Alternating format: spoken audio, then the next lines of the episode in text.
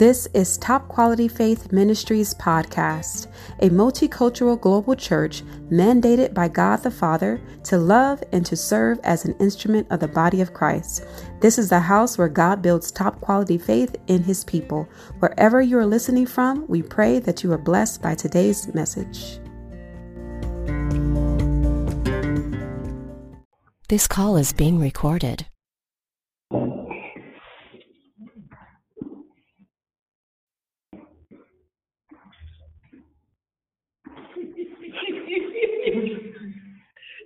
I looked at his tennis shoes and said, hmm, because he always been on the Uh, he got more shoes than I got teeth.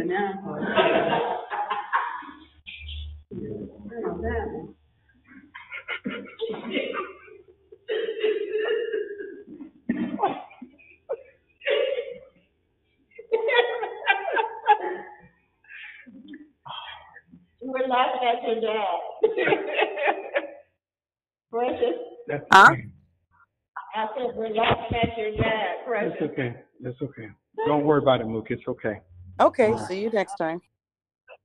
Before we start, you know, I was like, oh my God, let me see what kind of tennis shoes he got on today. And, you know, another pair. I'm like, dang. and Takia said, we all see it now, Paul.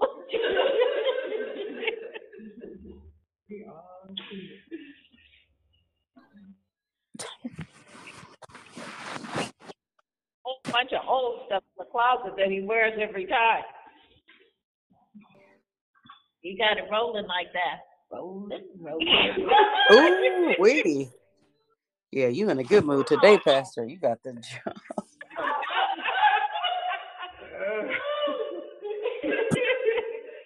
You must have got paid or something. What, Mook? wow. Let it go. Let it go. I'm ready. Sometimes I gotta make y'all laugh. I'm ready. I'll be ready. Y'all ready?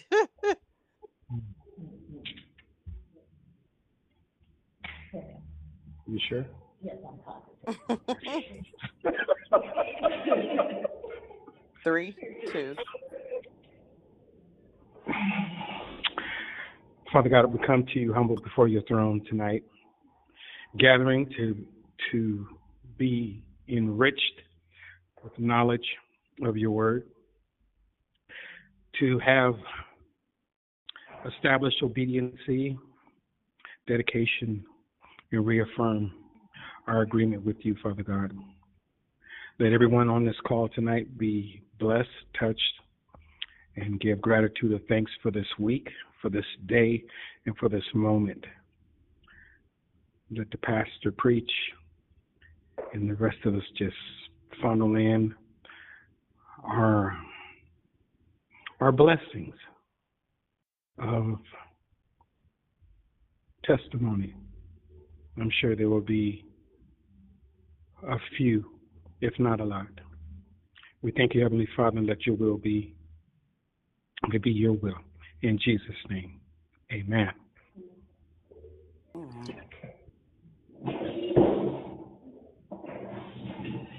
so, you guys, we're talking about the woman with the issue of blood, and in having a conversation uh, regarding her, it's so important that we get to a place of really understanding what that truly looked like and the level of her faith. So God wanted to talk about the level of her faith. And many times we look at individuals and we have a difficult time really understanding truly the level of each person's faith. You know, what do you really believe in? What do you really agree with? You know, why is it that every time situation comes, uh, you don't mount up in faith, you mount up in your fears and your worries, and you tend to operate from that particular space. And so I want to share with you guys, you know, just something I've been walking through. And I never realized to the extent that someone's frustration can be pushed off on you to whereby you would have a, how would I say, boatload of frustration going forward. And so to talk about my week you know, um, my my my leader has been in I, I just call it a funk. And when she's in her funk, she tends to pull everybody into the conversation and and and I have to be real because as I'm looking at my leader, God is showing me aspects of myself. And the aspects of myself really moves me because I look at her and as I'm looking at her, I, I'm so moved by what I see, but God is showing me aspects of me. And so as I'm looking at this particular person, um, her superior, how would I say, doesn't really doesn't really discredit her. It's just her leadership style. Okay, she's just a leader that don't know what she's doing, and and she okay to not know what she's doing because she's not supposed to know what she's doing as long as y'all know what you're doing. Okay, but my leader doesn't get that. You're she pays you the big bucks to run us, and that's the way it works. So she can sit and go and hide out and do whatever as long as you guys are doing your piece. But my boss doesn't see that. My boss sees it as she's the leader, she's supposed to guide, she's this, she's supposed to do this. And and and I really look at it also as the body of Christ. He's the Lord, he's supposed to do this, he's this, he's that. And sometimes I have that same way of looking at God. And God is saying, Yeah, I'm supposed to do it, but where's your faith? And so as I look at my leader, you know, this week oh my God, I never felt it started last week, but I didn't understand it. So she's going through some difficult times with my with her boss. And as she's going through these difficult times, she's sharing with me the difficult times and she wants me to chime in and be on her side. I have no side. And so as she begins to try and tell me, there's some things I see and I and I get frustrated with as well. But in that frustration, I start getting uh, pain going down my left side of my uh, my my shoulder, and every time she began to talk about the situation, I had great pain going down my side. And then I was like, okay, Lord, what the heck is this? Okay, you don't, you, you driving me crazy with this. I could, uh, I could hear myself. Oh, muted. Well, then turn it down. The volume. You can turn the volume. Yes. And then dial into the app just to be visible. If you just. I can show you. Okay, sorry, uh, we got feedback over here. And so as I'm, as I'm watching, you know, I'm getting this anxiety. And so then I tell her, you got to stop talking about this because this is wrecking me. Yeah. And it's wrecking me from a spiritual sense. And and I know I'm not supposed to be caught up in the conversation, but the more you speak of it, the more I begin to have anxiety. And then I had throbbing pain coming down the side of my my body. Then I was like, Lord, I'm having a heart attack. You know, I'm I'm asking all kinds of questions. Do I go to the doctor? Then I look it up on the phone, and I'm literally saying, Okay, Lord, what is this?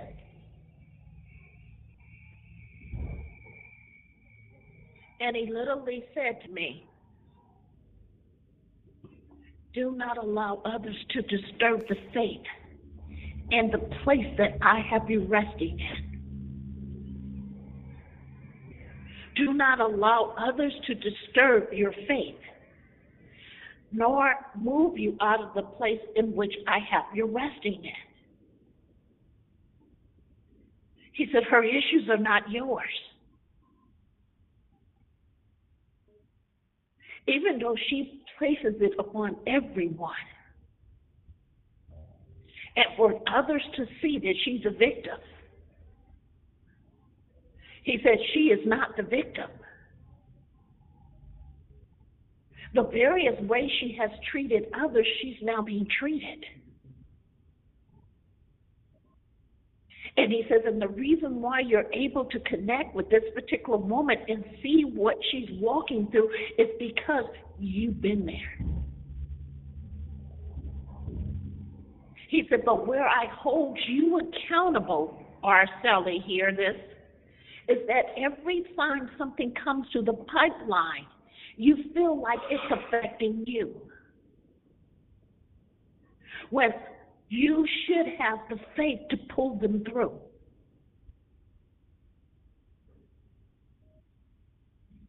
He said everything cannot be in the panic mode to where you push the panic button.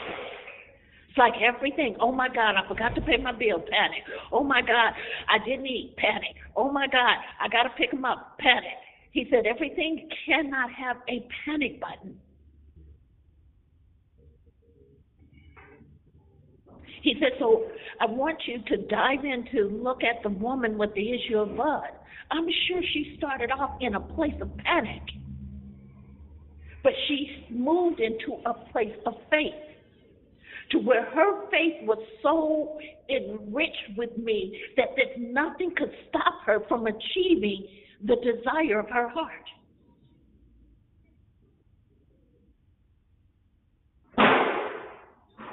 He literally shows me that he walked us into a place of freedom. And then we keep walking out of the freedom into a place says that he didn't call us into.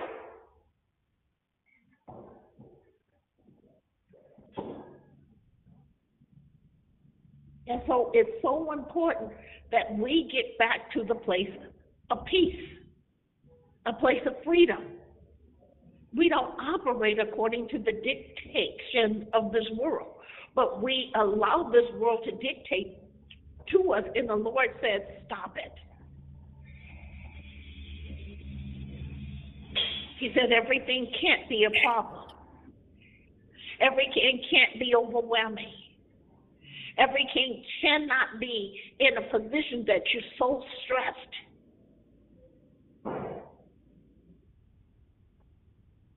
And the Lord literally shows me this particular woman, and he begins to talk about an issue with blood. That means that from whatever period of time in her life, she ends up getting her, I'll, I'll say it like this so we got one guy on the phone. Uh, manhood, her womanhood comes forward, and in the place where her womanhood comes forward, she, it never stops. It never stops. And so she's dealing with it every day to whereby it's just overwhelming her. But you can tell she's functioning because she has resources to basically deal with it. It doesn't say whether or not she worked for a living or whatever the case may be, but somehow she has provision to whereby she's seeking to address her issue. But the more she seeks to address her issue, it doesn't appear to turn out to her best ability. But what I love about this particular woman, she never gives up. Mm-hmm. This is what the Lord showed me. In her fight, she never gives up. The first time negative things come in our place, we give up. We, we become the victim. And then we try to get everybody around us to be in agreement with our victim mentality and we want we want supporters of our bad behavior instead of really being in that position to say you can't stay here you got to get out of this place we become supporters of people bad behavior. And and we dare not to say to them that hey you're wrong because we want to keep the friendship or we want to not have that person be mad at us. And so we're we play well in the sandbox. And and the Lord is literally saying, I need you to get out of their sandbox. Better yet, I need you to get out of every sandbox. Huh. And, and, not be in these places. And, and, and what he's literally trying to get us to understand, her faith was so strong, she was determined to find a solution. There was nothing on this earth that could stop her from finding solution. So you know she probably went. Somebody said, "Oh, Doctor such and such such could probably fix it." She went to him. Doctor such and such such could probably fix it. She bounced probably from doctor to doctor to doctor trying to find solution, and she continued to talk up her issue. To talk up her issue. This is what he really got me on. And, and, until she ran into the right person that could speak to her issue mm. and tell her where she could find her freedom. But we talk about issues in a negative. She spoke of her issue in a way that it brought forth a solution. Instead of always in that panic, where that panic starts and everything is a problem because once you start opening the door to panic, everything going to be a problem. And the mm-hmm. enemy knows you say, ouch, ooh, ouch. He gonna keep bringing stuff in your face because he knows you screaming ouch, ooh, ouch. and he knows that panic is there. And so as the Lord was looking to get me to understand, because I was like, Lord, my side of my neck is hurting. Why am I having this stress? And I literally told this woman, I said, I can't hear this no more. I can't, I can't do this no more. So I literally stopped her meeting and I said, I've got to get out of here because I cannot stay in this meeting because whatever you're saying is really wrecking me spiritually, and I'm feeling the effects of whatever you're doing. And I know God was pushing it upon me, and I was saying, Lord, why? He said, Your job is to guide them through. You have no seat at this table. What he's telling you in a place where there's anxiety, frustration, and panic, you're not supposed to be seated at the table with them. Mm-hmm. You're supposed to be the light that shines to bring forth the solution. And I'm sitting there and I'm wondering, okay, Lord, why am I feeling like this? Why am I feeling like this? Oh, I need to call out sick. I feel like I'm about to have a heart attack or something. And I'm sitting here, even if I'm teaching the message, I'm sitting saying, okay, Lord, do I feel this? Okay. And, and as I'm sitting here, I'm saying, okay, Lord, how do I deal with this? He literally said, He said, when you don't stand, the enemy attacks you too. Mm-hmm.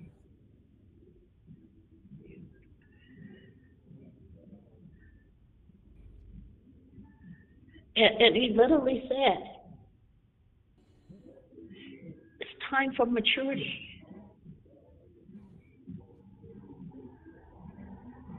He, and he's literally saying, you can't hang with wolves.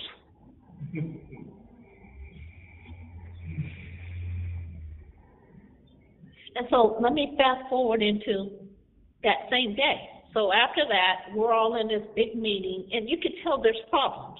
Okay, and it's the same story keeps coming in, and she keeps inviting people into the same story. And then we have an hour where she done invited corporate into the story. And I'm sitting there like, oh my God, Lord, we're still in the story. Okay? Every day we're talking about the same story. and It's just getting bigger and bigger and bigger and bigger. It's just inviting more people into the story. And so then I sit back and I say, oh my God, Lord, I show up at the table when I add to it. And then I recognize I'm not supposed to be adding to it. And then I sit back and say, oh my God, I'm adding to the story.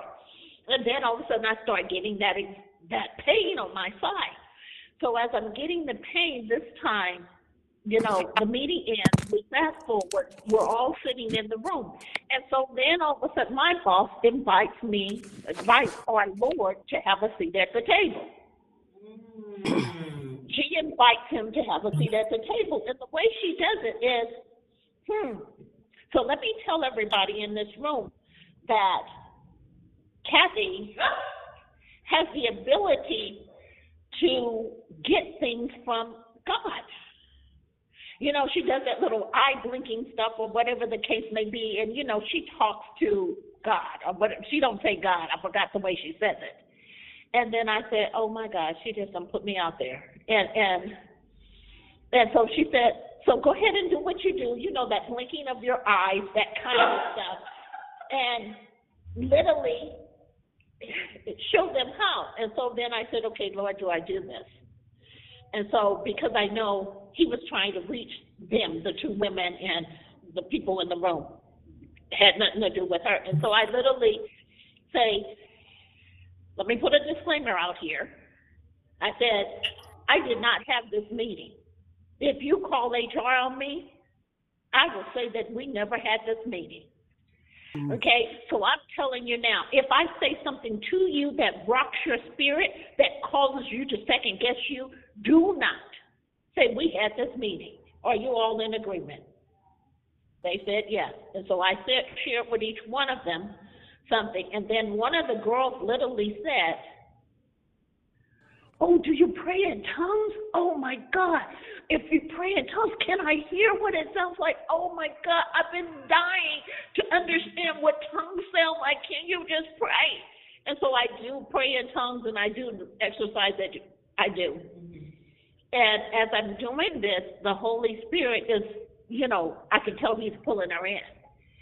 And then I said, we began to talk, and I talked to the other girl, girl and I tell her what God says, and da da da, and she's just shocked, and they just staring at me. And then my leader, this is this is this is what God's trying to get us to do, to understand.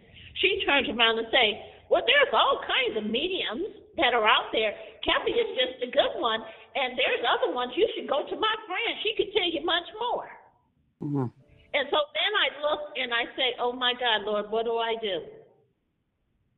And so I don't say anything. Remember, I'm supposed to have a seat at the table and I'm supposed to open my mouth.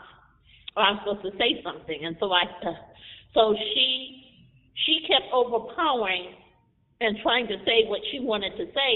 And then I finally just said to the woman, you can do what she wants or you can follow God. I said, you choose which one. You can choose what table you sit at. And so to go back to the whole thing, she said, it's about faith. And I see your faith. And I see you fighting to stand in faith. And she began to talk to me about faith to that extent, you know, like, oh my God, I could see this or that or that, this or that. But I could see God coming to one of their shoulders and touching the back of them. Hear what I'm saying? You have the ability to change the whole situation if you dial God into something. But a lot of times when we're in a place of panic, we go with the flow of panic. We go with the flow of frustration. We go with the flow of irritation. We go with the flow of all of these things that are negative, and we don't stop to say, okay, Lord, what is it that you desire?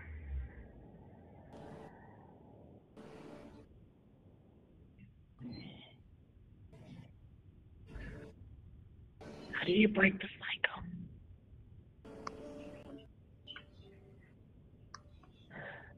How do you end the frustration? He said, You've got to look at the woman. Did you hear her complaint? No. Did you see her frustration? No. But you see her what? Determination.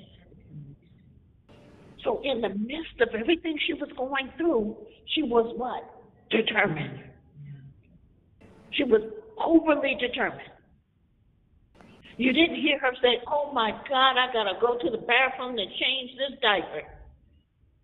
And back then they probably didn't even have diapers. Uh-huh. You didn't hear any of that.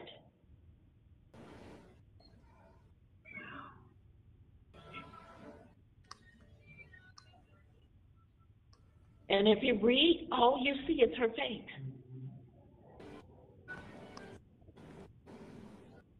And she even went as far as, let's go look at the scripture, Mark 5, you guys know where we're at.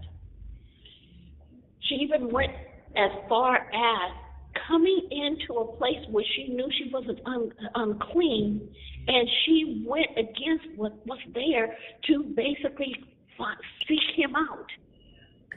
She didn't let nothing stop her. She was overly determined. And the Lord literally said to me, this stuff that you're looking at, Araceli, this stuff that you're looking at is there to just knock you off the mark. Wants to get you caught up in it so that you can't see clearly to make the right choices. Mm-hmm. Yeah. And, and if you notice, when people get caught up in stuff like that, they get all these people involved, and then people get lose their jobs over stuff because they wasn't smart enough to know that this was a whirlwind that the enemy was looking to see how many people he could take out. So, Precious, can you read? You want Luke or you want Mark 5? Mark. Which one? Um, Mark 5. Both of them gives the same story.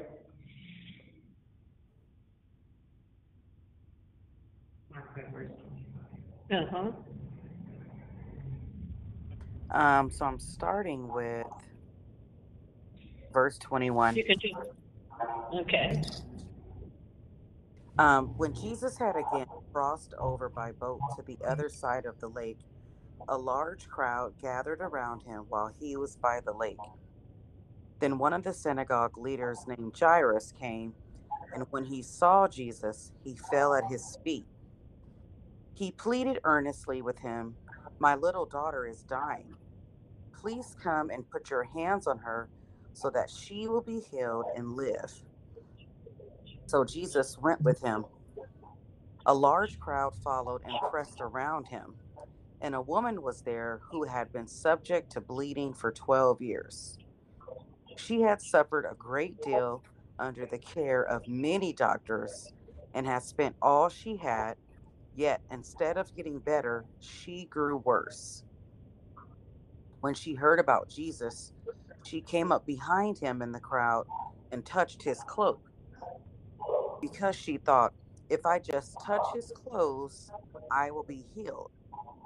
Immediately her bleeding stopped, and she felt in her body that she was freed from her suffering.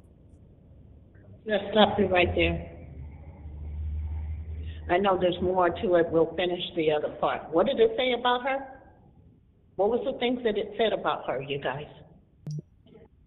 That uh, she had been suffering for 12 years, Mhm. that she had been to many doctors, that she had spent all that she had, Mhm. and that no matter what she did, everything got worse. But when she heard about Jesus, right? It Mm. says, having heard about Jesus. So she heard about Jesus and she sought him out. Mm. hmm And so, what do we do in situations when we're di- where it's difficult? What should we do? Seek Him out. You said, what do we do? Yeah. So when we're seeing difficult situations, you're seeking Him out. yeah. Mhm. But in this particular situation, you can see determination because the Lord literally said, let me say it how He says.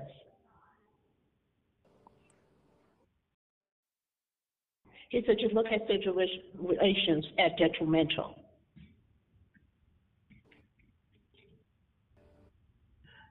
He says, you look at every situation as if it affects your life.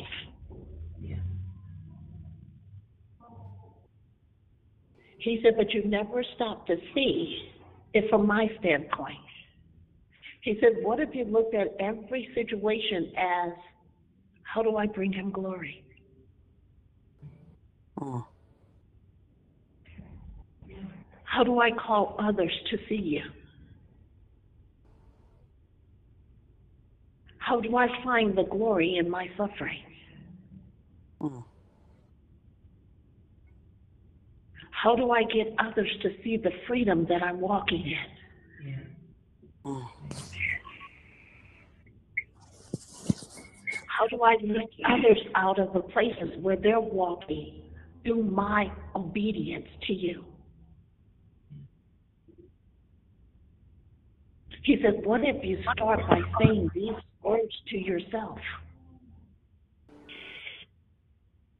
in the midst of your situation? Instead of the things that you continue to say in your situation.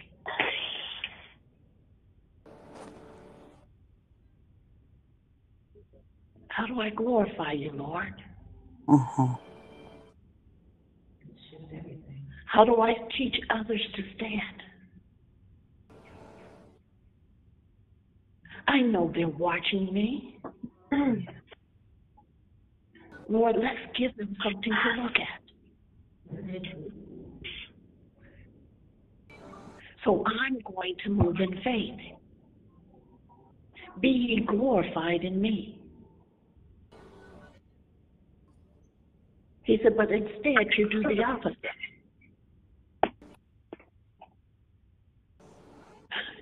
And he literally showed me, I'm going to die.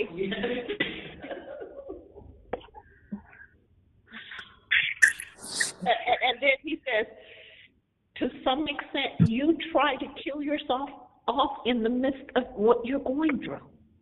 Mm. He said, You forget that I'm Lord.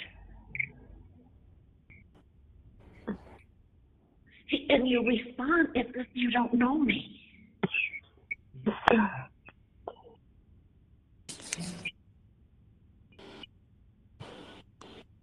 He said, You operate as, as if I'm invisible. But I'm standing there crying out to you to embrace me.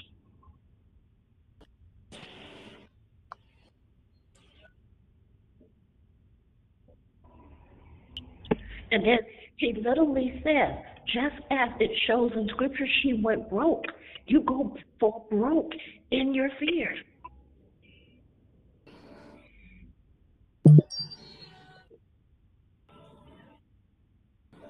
And I just see somebody like literally, you know how you see the roll, how it comes up and the earth just begins to come through uh, and, and, and creates these potholes. So I see someone creating potholes for themselves.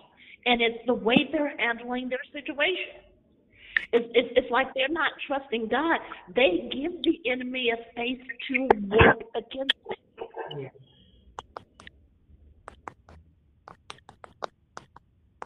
And then the Lord literally said to me to say to you guys, when will you see the need to close the door on the enemy?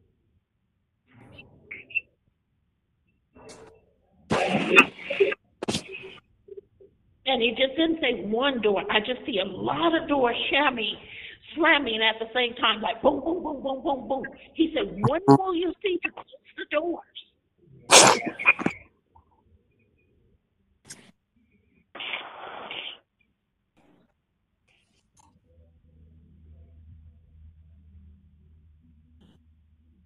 He said, How do I get you to see what I demanded of the Israelites to do? The Passover lamb, that was a way to shut Satan out. He says, I am your lamb. Amen. He said, Shut it out. He says, I stand over your doorpost, meaning your temple.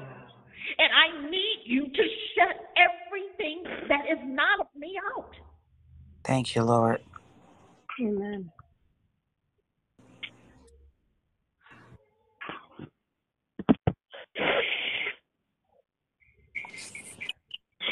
You know, God is so funny. He shows me me, because this is what I do. Oh, well, let's see what they, anybody hollering. I hear screaming. Let me go out there and see why they screaming. You know. you know, I hear some in the neighborhood. I go out. Let me see what they're looking at. Let's see what's going on. You know, I'll peek out the door and do whatever. And the Lord said, that's how you get in trouble. Mm-hmm. You keep peeking out, trying to see what's going on when I say, be shut in me.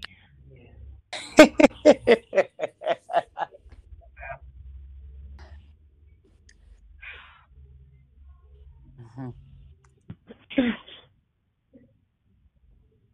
oh my God.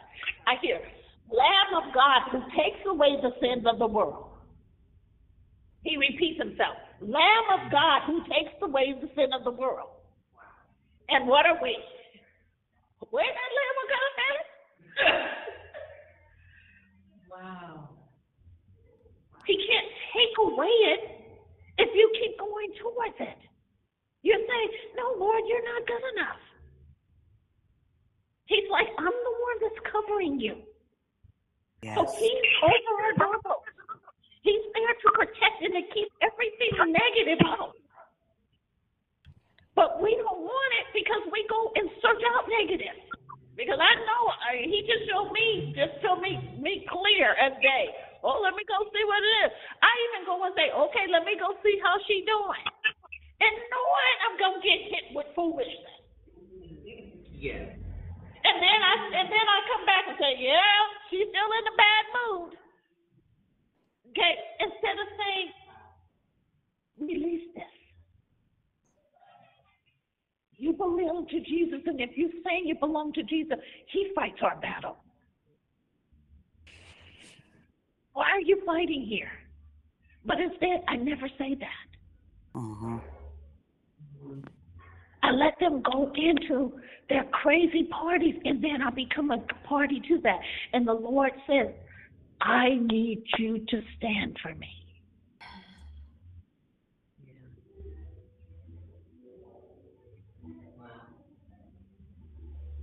So in free, in seeking somebody else's freedom, you got to be willing to seek Him out. You got to be willing to go beyond. You have to be willing to be in the fire.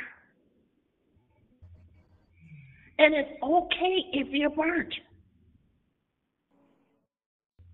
Holy Spirit reminds me of something a couple of weeks ago. Cinnamon made some uh, bagels, okay, and she was like, "Mom, you want to have yours toasted?" And I said, "Yeah, but I don't want mine burnt like yours." And she walked over to the sink and she began to scrape it off. And then it dawned on me. I was like, I forgot they're scraping. okay. Um, as she was scraping out, I was just like, Oh Lord, I forgot. I forgot you could scrape it off and nobody would notice. And in my mind, all I seen was it was damaged. And sometimes all we see is what's damaged. We don't see the victory that God could have in the situation if we were to allow Him to truly be our Lamb of God.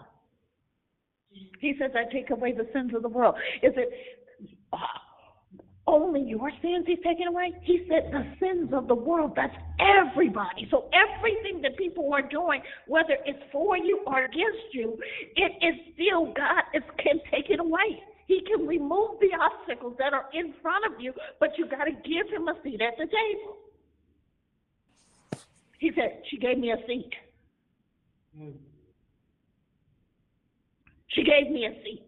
Will you give me a seat? So she tried everything, and then she said, Let me try him. And, and, upon trying him, she found victory instantly.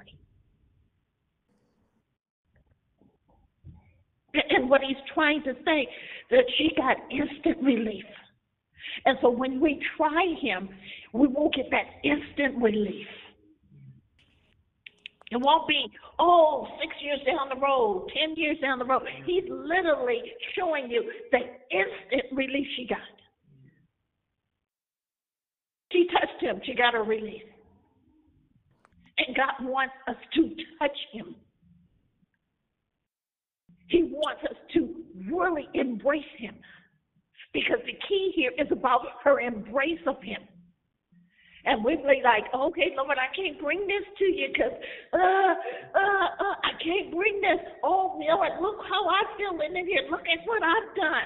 And He doesn't care how you feel and what you've done. He still wants you to embrace Him. Especially if you messed up.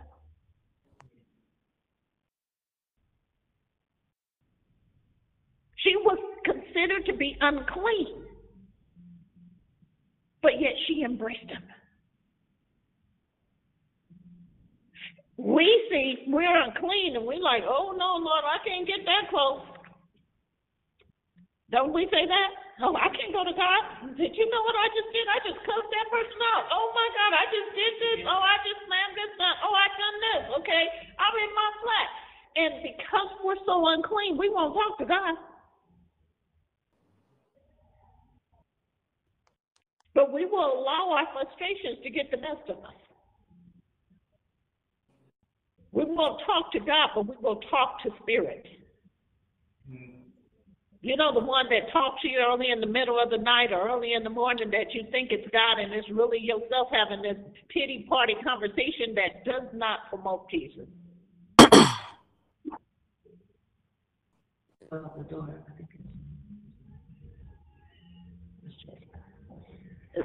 I see when they both go up. And the Lord literally say, Will you see me? Will you hear me? So let's go back to the woman again. What did she do again? Let's look at what she did. So she sought everybody. Did she ever give up? No. Why she didn't give up, you guys?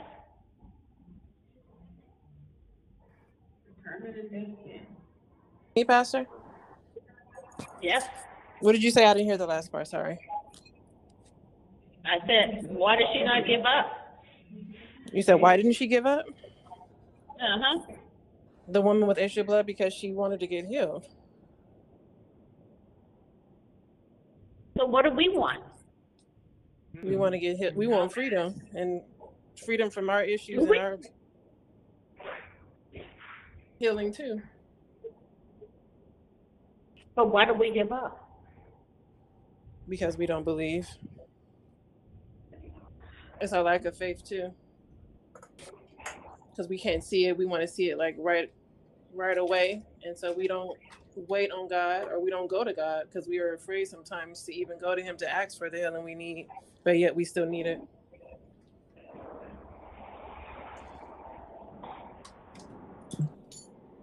So in that place where he's seeking and desiring for you to come to him, why is it easier to basically stay in these places? Um sad to say, but we're we're more used to being and or I should say more comfortable being in these panic states than to be calm. And it's it's strange that it's like that, but for some reason there's a strain a, a sense of comfort in being uncomfortable. I don't know. Because Precious, you sent me. Precious sent me something. Precious, you sent something. Yeah, but I'm still getting more. I'm not done yet. Well, you go ahead and say what you just uh, put forth. Um. Okay. Um. So when you had said we need to go and be shut in Christ, immediately the Lord was like, He showed me a house, and of course that house is us, and He showed like a gate that's open at night. So when you come in the house at night, you close up house, you close the door, but the Lord just said to not be shut in Him you'll let anything pass your gates if you leave it open. He said, What happens if you leave the gate open to your house? You're exposed to mm-hmm. anything and everything. To be shut in mm. God is to be shut into His protection, His covering, His shelter, His comfort. We can't have all these things because we have all this other stuff running amok. So then, how do we have determination such as her to seek after God when we got all this other stuff running around because we don't have our gate closed. We were too busy being nosy and we let all this stuff in. True. Very true. And, and, and it's so funny because I you can open your front door now, and you would think nothing came in, but what, right after you close the door and you're sitting minding your own business, then you have little bugs in the house, and you're like, well, where did they come from? You know, they walk in, and so it's so funny that you know we don't pay attention to what's you know out there because we assume that because we don't see anything that nothing's coming in and just because we don't see it, there's still something always coming in. Mm-hmm. Always coming in.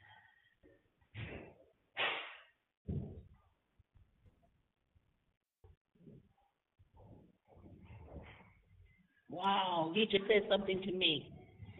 He literally said to me, he says, Well, I have an issue when you do not love, allow the blood of the Lamb to cover you. Oh, So she had an issue with blood, and we're supposed to allow the blood to basically oh, cleanse us. Wow. And so we don't even uh, allow the blood to come in at all. Mm. It's an exchange. Correct. Which is correct. wow, Lord. Oh, my God. So what we she's seen as negative, God sees as a positive, and He's literally saying, "Let the blood wash over you. Oh, Let the blood cleanse you." And then He says, "For it has the power to set you free."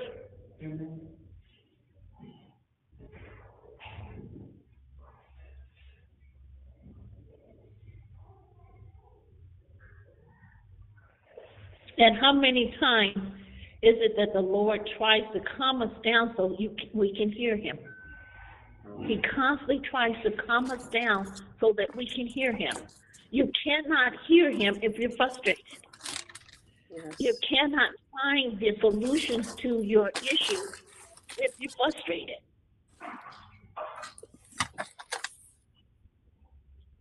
And there's nothing that you're walking through that God cannot provide solutions in.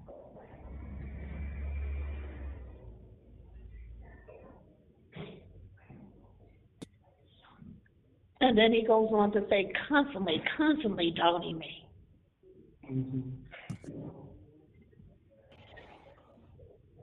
He said, she sought me off because her life depended on it. What do you depend on?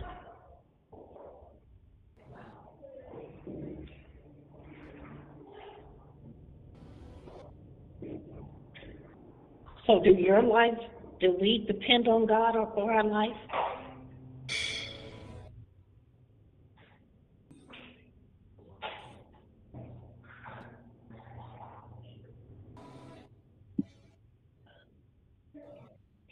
So, everything we do, we're supposed to depend on God.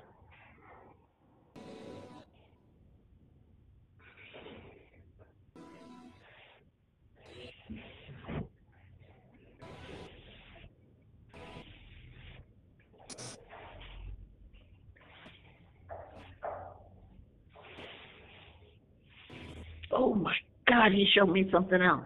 He said, if most of the things that you see, he said, every one of them asked for healing. She saw hers out. Jairus, can you hear my daughter?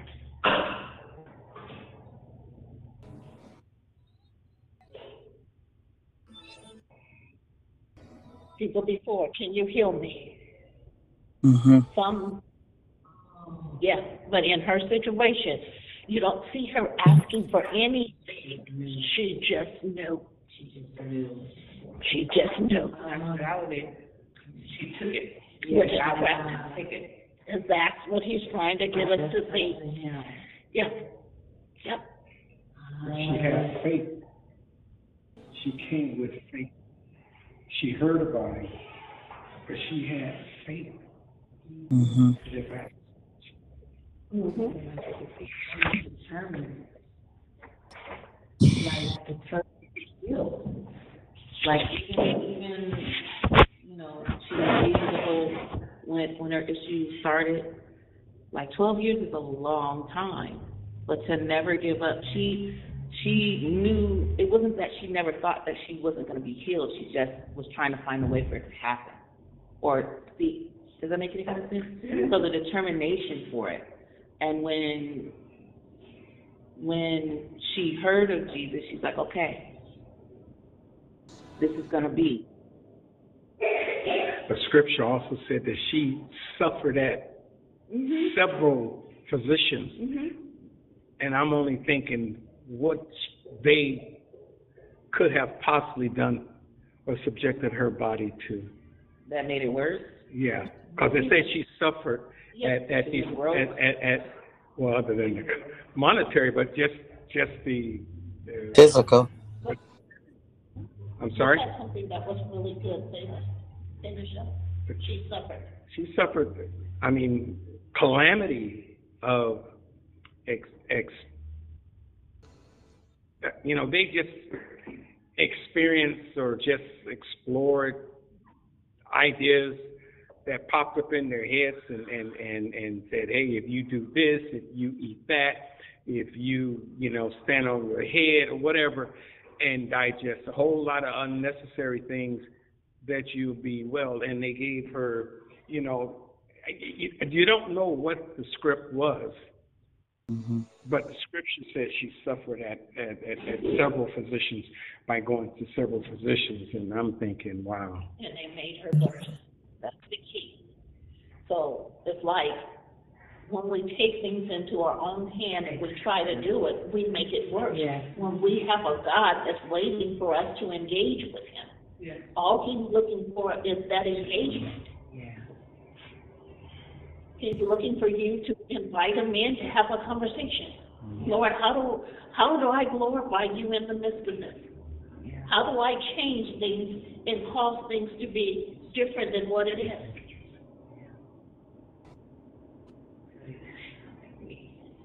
Yeah. Yeah, instead of looking at it from the negative standpoint that God's not in it. Uh, well, God is for everybody but me. He can't fix my situation because that's the way we see it. But God knows every situation and He knows how to fix it. And then she was viewed upon as an unclean woman, you know. And it wasn't like there was a service station on every other corner. Or she had to go behind a rock, you know, you know, to to to to tend to herself. I mean, just you know, just visualizing, you know, the things that she endured. But think about the Right. Holy Spirit just said, think about it. When you're in your rage, when you don't have solutions and you're going to difficult times, what do people label you as? Mm-hmm. Crazy, mad, angry, all that. Yeah, That's unclean. yeah, Yeah. Mm-hmm. Don't go there. They got a problem. yeah. yeah.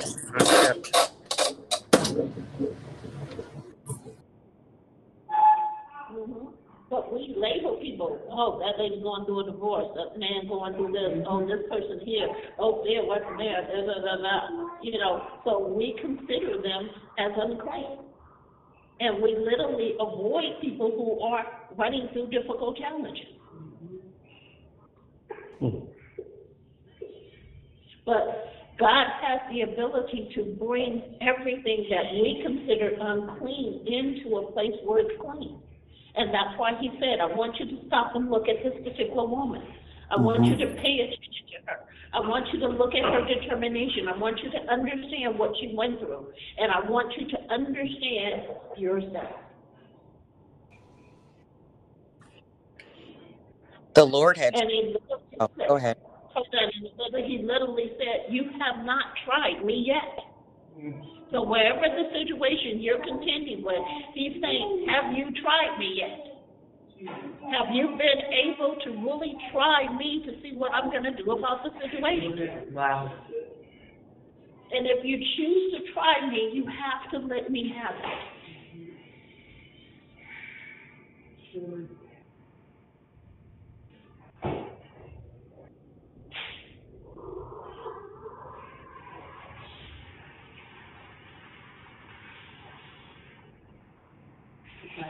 Like you have to lean all the way on God and nothing else. She leans all the way, solely. not a dime, not a nothing. She has. She put She put her faith in nothing else. It was all in Jesus. And she didn't care about being among people. And she knew the people knew who she was. Mm-hmm. But she did not care. She took a risk.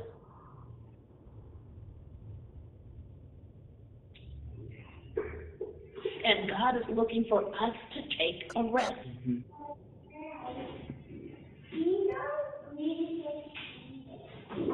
And to take that risk, He's saying, I want you to start with me first. Oh, Lord, here goes something. What can you do with this? oh, here goes this. What can you do with this? Imagine if we started off every day. Oh, here goes this. What can you do with this? Well, they literally said, I'm not going to get paid an increase this month. What you can do with this, Lord? Not sure at this point. Lord, just remind um, hmm? no, go on. So the Lord wants me to share a quick testimony. Um, I, think I only told Paul this testimony. So, uh, way before Christ, I was uh, maybe like 21, 22 or something like that, in a relationship with this guy. I end up uh, putting his student loan in my name and my credit. And uh, as I'm filling out the loan application, I'm, I'm hoping that it don't get approved, but it gets approved. And then I was like, oh, okay, dang, all of that money is in my name right now as a co-signer on the loan. And uh and this is like a loan about like maybe sixty something thousand. I'm young and dumb. And uh maybe I yeah, I think I was about like twenty, twenty one. And anyway, so that relationship ends after a couple of years. And, you know, the loan is still there. I don't know what happened with him in school. And I'm just like, I don't know. The loan is just increasing and steadily increasing and steadily increasing. And uh I'll reach out to him every now and then and like, hey dude, are you gonna pay this loan? Da da da da da whatever, whatever. And um the loan gets to about a hundred and seventy something thousand dollars. Uh-uh. And by this time I'm in Christ, right? and I'm just it's in the back of my mind like I don't even know what to do. I don't even know what to say. And I'm just like, Lord, this is just hanging with me after so long, right? And then I remember one time I was in a place where the Lord was like moving moving for me and my communication with him was just fine, right? Like nothing was bothering me. Talking to the Lord, whatever, whatever. So I'm like, Oh Lord, let me ask you like about this loan because this loan is st- still in the back of it's just hanging here. And I remember I was getting ready to leave my house one day and I was just like, Lord, what about this student loan? Like, what should I do about that? And then I heard the Lord tell me, daughter, don't pay it. And I was like, what? He's like, don't, because was like, okay, at least I can pay something just to start getting something, like, you know what I mean, just to do something. And I heard him say, daughter, don't pay it. And I was like, okay. Well, Lord, I'm going to just go with that one. like, I don't have no idea what that means. Anyway, I move on, go by my day, whatever, whatever. And then um that was that was some years then years later. That was some years. At least like a couple of years passed by. And then now we have all of this stuff going on right now about the loan forgiveness. And that loan was wiped off of my credit. I didn't have to pay a dime. All of it was forgiven. All of it was removed, all the history and everything. But if I would have been paying it, it would have been showing that this person can pay it, and I would have been disqualified for the loan forgiveness.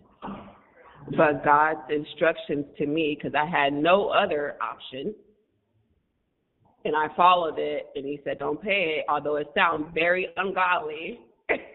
but He showed up, and He knew what was coming in advance, and it was forgiven. So praise God. Wow. But you see what she did. She sought the Lord, and the Lord is looking to have victory. He's looking for an opportunity so that somebody can share a testimony about what he's done for them. And many of us don't have testimonies because we, in return, do things ourselves. We do things ourselves. And the only time we bring him in is when, what, we can't do it.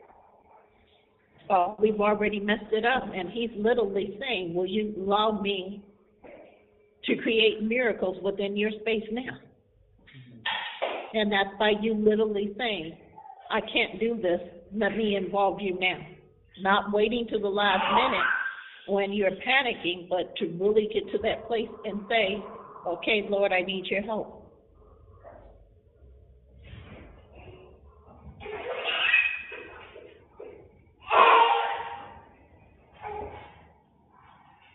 And he just literally says that you must hear me.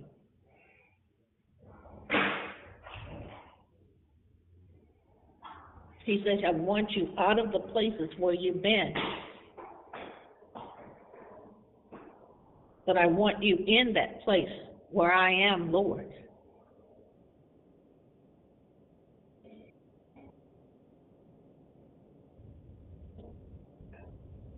Precious, you had more? Yeah, the Lord had kind of corrected me, but then told me to share. Um, he was just saying that many people prior to this woman were looking for Jesus not because they really believed in him, but because they were looking to get a quick fix from him. Um, but this woman was determined in faith to believe to be healed. And so God posed the question to me, and now he's posing it to us. Are we looking for a mm-hmm. quick fix from him, or are we determined in faith to believe that God can truly heal us of our troubles?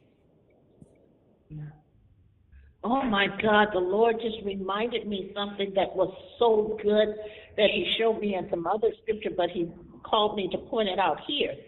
You know why we cannot see testimonies?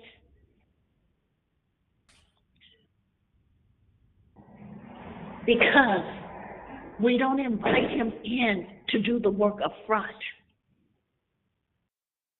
we're already involved and engaged, and so we think we had some input in the outcome. Wow. And so when we don't invite him in, even though he's working, it looks like we've done the work, so we don't see it as a testimony. But if we would release it to him up front, then we would see the full testimony and understand that he's done. And he said, in, in this way, in this way, you will enhance your, excuse me, your faith. So if we let go and just say, okay, Lord, I'm placing it in your hand. I'm trusting you in the midst of whatever, whatever you would have me to do, such as what he told Takia, just let it go. Don't touch it. In the midst of that, she had to have faith just to basically say, I'm not going to do anything because it's climbing, it's climbing, it's climbing. But in that, she still had no means to do anything. And so in return, she left it to him. And so it's so important that we got to stop thinking we can fix it. Because that's the key. We can fix it. She went to people and she found out that nobody could fix it but Jesus. And that's where God says, you have to understand, you've got to start with me. He said, Get out of trying your way.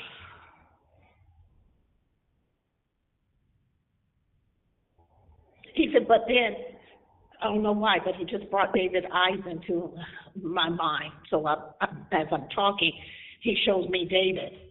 And David's talking about solutions. And the Lord says, Will you truly believe that I can do it? Because the key here is you got to believe.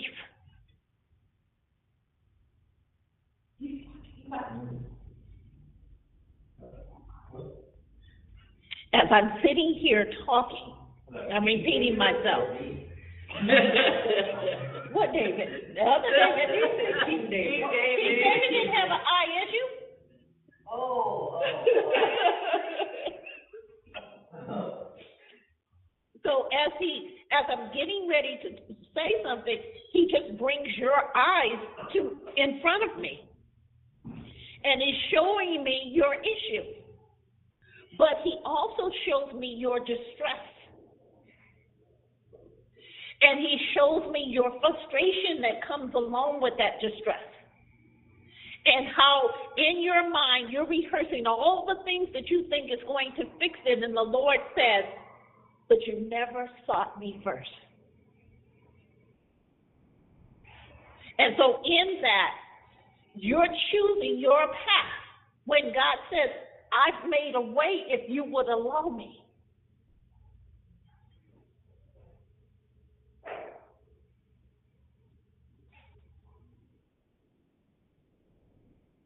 And so I use David as an example because the Holy Spirit is showing me how we work things out in our own mind. Logic tells us to do this or do that or do this. And the Lord literally said, When you're done with all that, I'm here.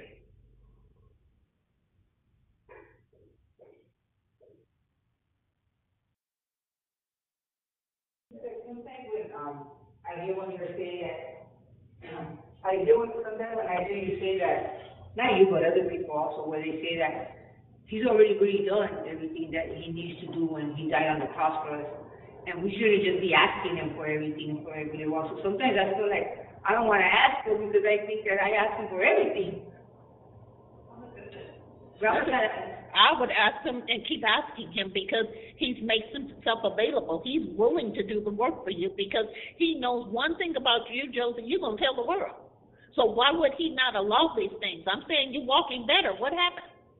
I, I know he's fixing my knee, but I say, I, but, but, let, let, let me let me let me get you to see how do I say this, Lord? He said, "Do not speak to the woman, but I'm gonna speak to the man." Okay. But the woman I'm speaking to, I'm talking to you. I'm giving the answer to you, but I'm, I'm looking, speaking to the man to give the answer to. Okay? So listen, but I'm talking to him.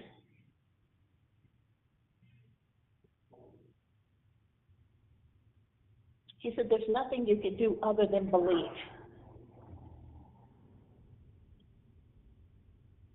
He said, The problem that you continue to see with elements within your vessel is because you continue to walk in and out of your faith.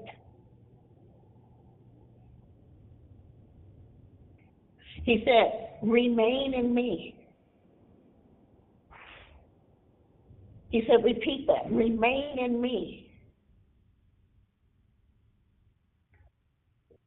And as you remain in me, me in the places where you find freedom. You get up in the morning, you don't feel pain in your back, you don't feel pain in your leg. You praise God for the victory each day. He said, eventually you'll stop looking for the pain because you will see that I showed up. But I want you to glorify me every time you even feel pain and know that I have it. Lord, I thank you because I know you're taking care of this pain that I've got. Lord, this pain that I have in my leg, I thank you because I know you've already taken care of it even as I released it to you. So, David, as I'm talking to you about your pain, that's what God is literally saying for me to tell you.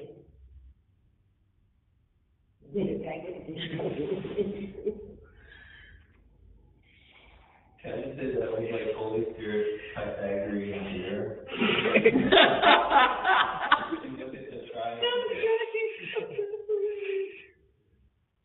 But you got what he said to you, Josie, but I was talking to him. He told me not to look at you, but to talk to him.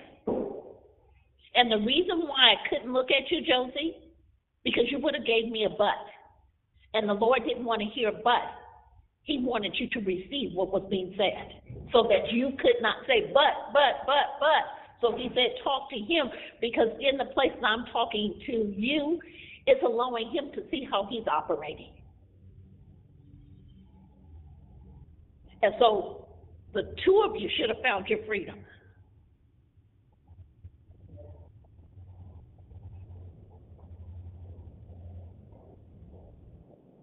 He said, when you hear the word but, how loud do the enemy get? How loud is the Oh, wow. Uh-huh. How loud do you get? It's naturally gonna get louder.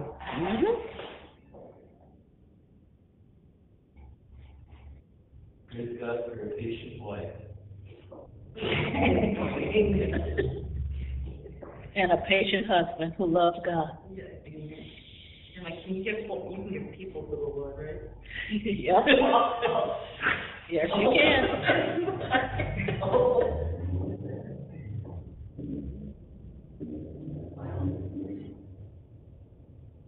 You guys see it, right? So when I'm praying for your leg and, and your knees, I'm literally just saying, I know you got this. Lord, she's a help to many.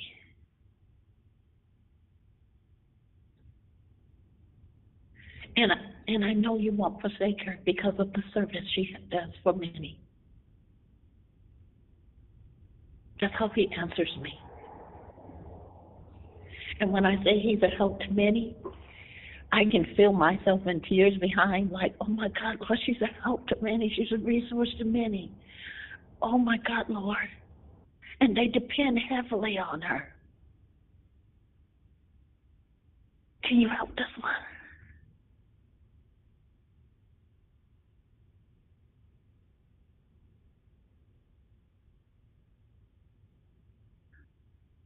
And, and, and then when I look at David and I hear his complaint, I said, Lord, I know he get caught up in a whole bunch of stuff and he gets distracted by a whole bunch of things. But show him you're real. Show him you're real. By sustaining his eyes. Show me real.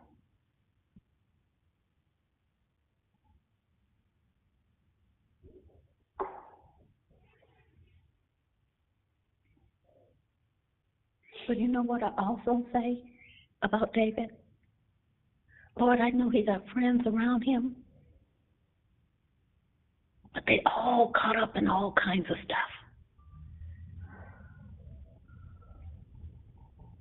Let him see his worth and value through them.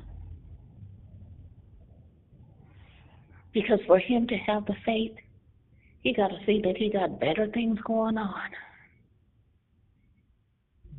Because sometimes you got to look back to in order to understand what you got. And so I say, Lord, show him what you've given him that he's not embracing. What you've given him that he doesn't embrace. Because he always sees himself as a lower. Lord, show him his value by showing him them. So if Charlie acts up, I'm like, okay, God, that's an opportunity for him to see his value. Because he devalues what he got. Show him his value. And, and you know how I pray for Paul? I always say to the Lord, man with many secrets, expose them. And the I that they expose? That the Christ in him may come forward. Because one thing I know about Paul is when he's stressed, he gonna pull in God.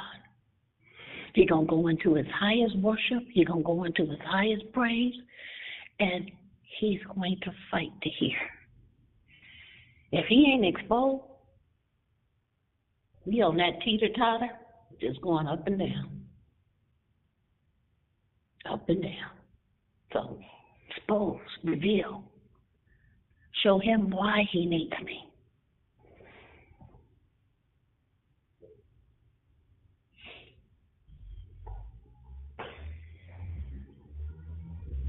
I can say how I pray for a lot of you guys. But I, I literally say when I look at you, Charlie, I always say, Lord, get her out her own way.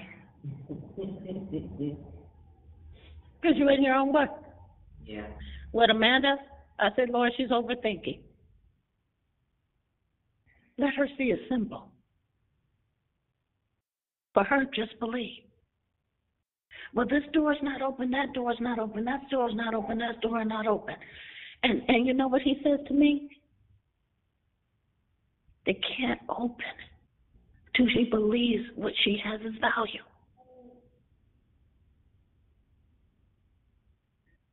And then I remember what this one guy said to her. He said, if you don't believe it, nobody else will believe it. You got to see what you have is worth it. When you inspect it and you see this is good, this is great, when you believe that and you come with that, he said, nothing will stop you. You got to believe it's great. Why is it why is it that we could see it on others, how valuable they are to the Lord, how much the Lord loves them, how much the Lord has done for them, but it's harder for us to see it in ourselves. I have to ask that question because that's an important question. And I'm using it as the woman with the issue of blood. Lord,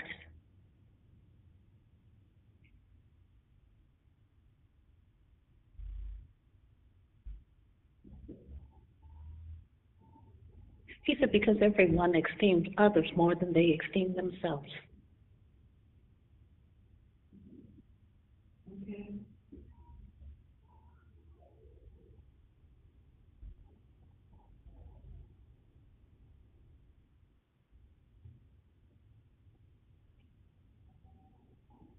Where says to esteem others more important to you? Mm-hmm. So we go take it a little bit further. and we start persecuting ourselves because we look at ourselves in that lower esteem. And, and when we're in that lower esteem, we pull the carpet from underneath us. And the Lord is literally saying that's not what you're supposed to do. He said, all you're seeing is the value in them. I never said to you was to devalue yourself.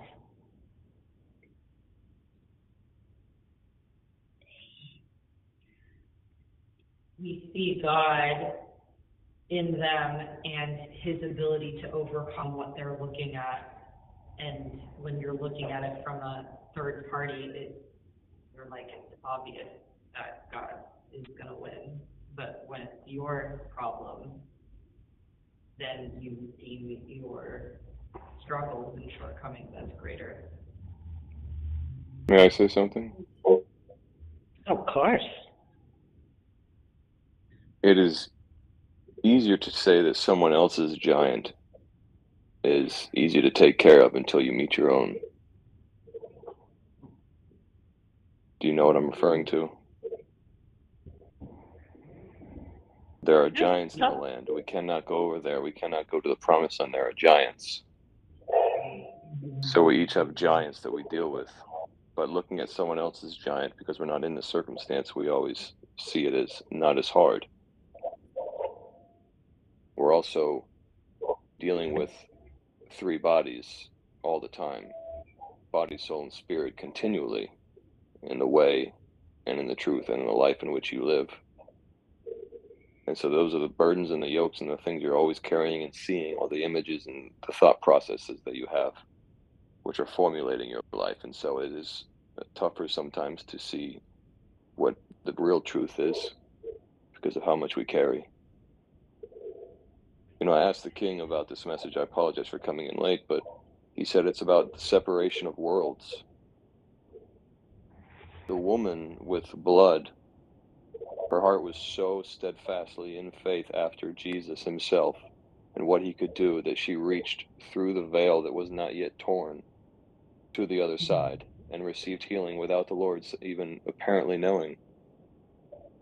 It is similar with David when he went and ate of the showbread which was in the holy place, which he was not a priest and he could not do at the time. So often with our circumstances, we try and use worldly means to facilitate it, even when the Lord, we try and invite him in. but instead we're supposed to bring from another world.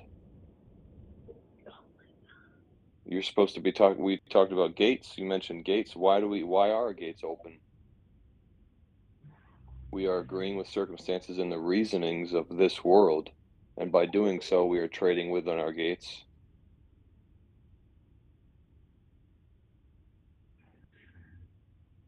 But I love what he said. He she reached in and she grabbed what was rightfully hers. Yeah. She reached into the spirit and she grabbed what was rightfully hers. And and that's what God is seeking for us to grab what's rightfully ours. Instead of being in that place where you're grumbling and complaining about what you're going through. When do you turn it over to him?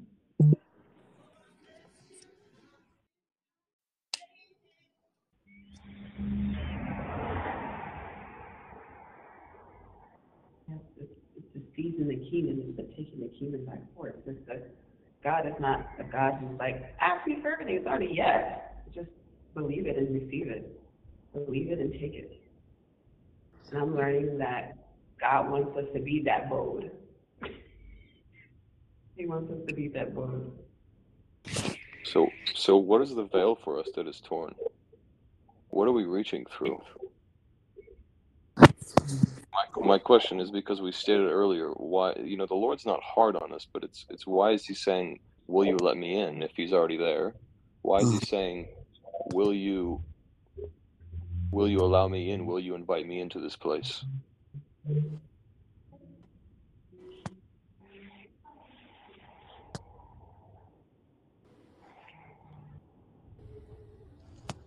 Does anyone know? Have an idea? What's the question? Um, why why the Lord isn't I wouldn't say he's like hard on us and it's not condemning, but why does he continually say, Will you let me in? Will you allow me in? He keeps asking talk- what was- we don't. What was the pastor you said something about um the blood earlier or um The pass. Something about letting letting the blood actually cleanse us, right? Right. the uh, I've actually the Lord has brought this up before in regards to will we let the King of Glory come into us as ancient doors? And I asked him why would he say that, and it, he said because there is a, a depth of our souls that doesn't firmly, doesn't fully, and don't take this as an, not salvation, but just hear what I'm saying. There is an aspect of our soul that doesn't fully grasp. I would say grasp rather than believe, but receive what Jesus did fully on the cross. And so that is that conti- that is that pastor you said you did an exercise about the depths of the soul and what we actually have going on there. There is the veil that, that has been torn is of self. And so we're re- we're reaching through self for something that exists deep within us. That makes sense? Yes. If you guys doesn't make sense, ask the question. all the time all the time i say lord what am i missing what am i missing it is that we are already technically in the spirit in that place. The problem is what we believe and our perspective. That's my problem all the time is i do not see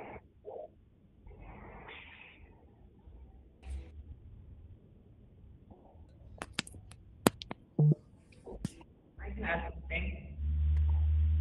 I think it's also about what message earlier, about believing but having things mixed in. And he showed me the other night when I, and I was actually trying to put this one to bed in the middle of the night. Y'all were probably praying. And I was beyond frustrated because I would get him into the perfect sleep and then put him down. And I try everything in my power to, okay, well, I got to put him down like this first, and then his hand, and then slip my slip my hand away like this, and then the last second it would trigger him, and he'd wake up, and then I'd have to bounce this this double bowling ball for another 15 minutes, and I was beyond livid um, to where I was mad. I was very mad at him, and I was mad at myself. And I asked the Lord finally, why, why am I like this? And He was like, you, you get so frustrated. Um, I'll, I'll say what he he said because I think it lines up. He said. Um, Look how you deal with tribulations and persecution, daughter. You throw away everything I'm given you, and you even loathe the gift. And so it was like I knew this was a parable to like everything else that I I do, and it, you know he took me back to the soils, and the, the that I am a rocky soil, and the reason why is because I have doubt and hurt and pain mixed in with faith. But the encouraging thing he showed me was when I give those rocky areas to him, he showed me like a machine that grinds up the rocks and turns it into like fine dust. And I looked that up, and that's actually like a, a thing, remineralizing soil, and it, it it helps fertilize the soil. And so we want to be the perfect soft soil that always embraces everything God has for us. But as we give Him the pain and the hurt and the areas that we are struggling in unbelief and allow the blood to wash us and allow Him into those areas to chomp that up, then it's like things grow even faster and better than than without the mineralizing of the soil. So it was encouraging that it's okay that I'm not perfect in letting him in every area, but as I give these areas of doubt to him, that's where where I'll see victory.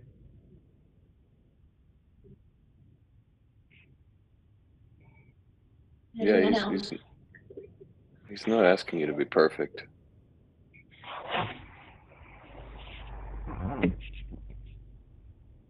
The other thing, if I may, as I sit here watching him in the spirit, as I see him sowing seeds in the ground and then saying that we sow seeds and wonder why they're not fruitful, and we get frustrated.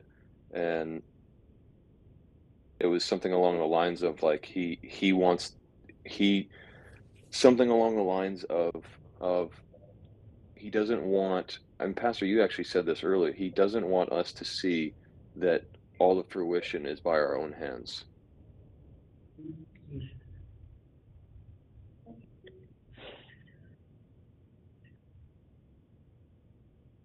Yeah, we all try to find a handmaid.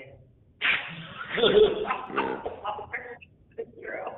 the the the less we can be tethered to this realm the more we can be tethered to our home and then bring it to this realm the more we're tethered to the circumstances and the results of this realm the less the harder it is to have faith You know, what he reminded me so important about this woman, he literally said, when she heard of him, she it, it instantly believed. Mm-hmm. She didn't waver in her belief. She instantly believed. And she put her faith into practice.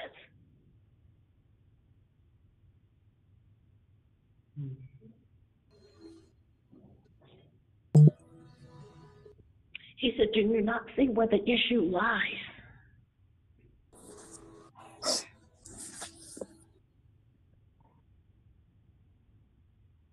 You got to put things into practice. You got to instantly put them into practice. We don't put things into practice. We are we are a church. I'm just going to be real. We mm-hmm. are a church that loves good word. And we thrive on it. It's something new. We get all excited. We can't stop.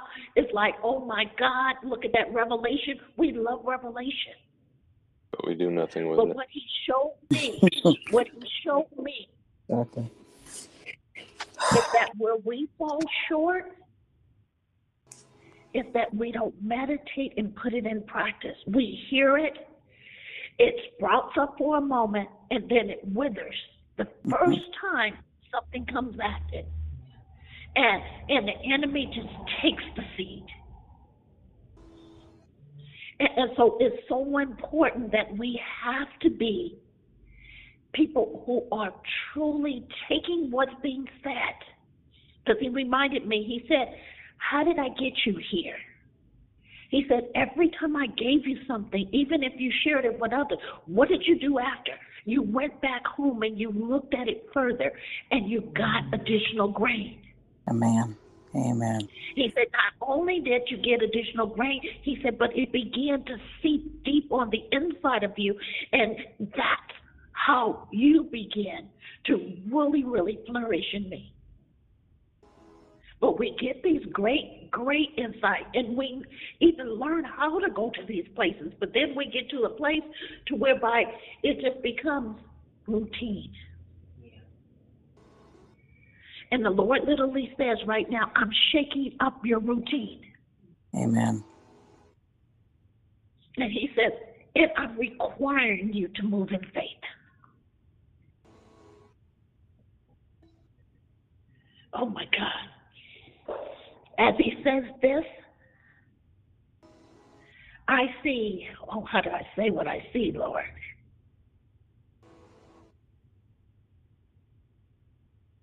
I see like a bus. And all of these kids are being let off of the bus. And they're saying, get their backpacks and stuff. All of you guys experienced this because you went on a field trip as kids. And he showed me like all the kids getting on the bus. The teachers are on the bus and they are taking the kids off in groups. But I see that some of these people have backpacks, some of these little kids, and they're leaving them on the bus because they don't want to carry them with them because they know that they won't be able to maintain them. And the Lord basically saying is you have left your backpacks on the bus. And what he's literally talking about, uh, and he brings me to the manual. the message with the manual. And he shows me that manual you keep leaving on the bus. And he's literally asking you to take it everywhere you go. And the way you take it everywhere you go, you have to be a good steward over it, and you got to read it. You got to get it inside of you. Amen. And you got to let it permeate every single aspect of you in order that you don't have to carry it. Mm-hmm. If you activate it on the inside, yeah, so you, you, however you get it. Some people play it, some people read it, but whatever it is, it's got to get on the inside. But you you got to get it on the inside so that the, he can then begin to open the secrets to you. Mm-hmm. Because it has secrets. Yeah. Yeah. It has these awesome compartments that's in it that you're like, oh, I ain't never seen that before. Yeah. And sometimes it takes one word to open up to you, and that one Yes. word just begins to become like, oh my God. Yes. A world. May I speak on this actually? when you're done, when you're done. No, no, when you're done, go ahead. And so he shows me now the kids leaving the backpack, but the teacher is demanding, him being the teacher, go back and get your backpack. and he's demanding that all the children, so I see children going back to the bus to get their backpacks, and they got them on their backs, and I can see them strapping in, and they're ready for their journey. And the funny part about it is, in their backpack is not water because I see the teacher supplying the water. because he's going to water the word as you carry it. Mm, mm, mm. Hear what he's showing you. Awesome. May I speak Now on the can whole? go. It's as if those, you know, those books in the backpack opened up a world like Narnia, and you could step into it, right? Yes. Um, the the process of what is coming, um, I believe, upon the mm. world and the church is is not just visionary or hearing revelation and then application. It is more habitation. The change is as I've stated previously, the beginning of my journey in this is, and you, I'm sure you know when you get a nudge, like Pastor said, sometimes mm-hmm. one word. If I go mm-hmm. to Genesis one, I can't get past in the beginning. I just go, I'm immediately opened up into that place, and I, I'm just, I'm stuck in that world in a great way. My point is, the difference in revelation, the the mm-hmm. gates open in the Word, and the Holy Spirit will open it to you. Be mm-hmm. patient with it and live there with what is given lean into it. Mm-hmm. The difference is there's there's vision or hearing, then there's visitation, then there's habitation. To see, you can perceive and then have some form of understanding as if you know receiving it from another place. To visit, you visit a visitation, whether it's this way or that way, as in an angel visitation or Jesus' visitation, or you visit there. Habitation is when you dwell there for a time. And then that place, I would say that land becomes a part of your being or opens up in your being. And then when you speak about it, as you've noticed in church, it will open up into the atmosphere. Everyone says, Yeah, this is the presence of the Lord. That's actually the land from that revelatory habitation opening up into the atmosphere through the gate in the vessel. And so, what we become and what as we are as sons and daughters is we habitate in the revelatory land he opens to us in the word in relationship to him led by him and it becomes a part of us or it more so opens up in us as it really exists and then we bring it into this land Instead of our gates receiving from this land, we are giving out into this land.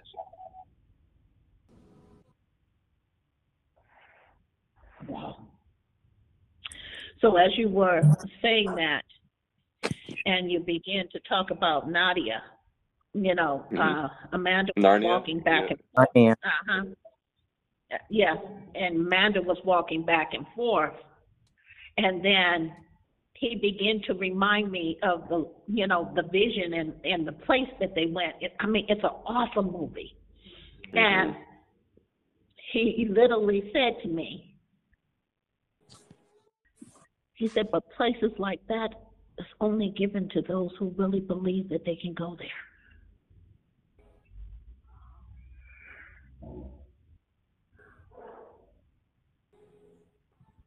He said, I set an invitation for all,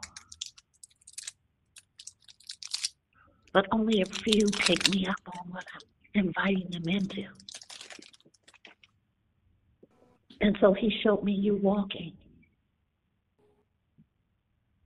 You have the invitation. Amen. He said, but you have to choose to come in.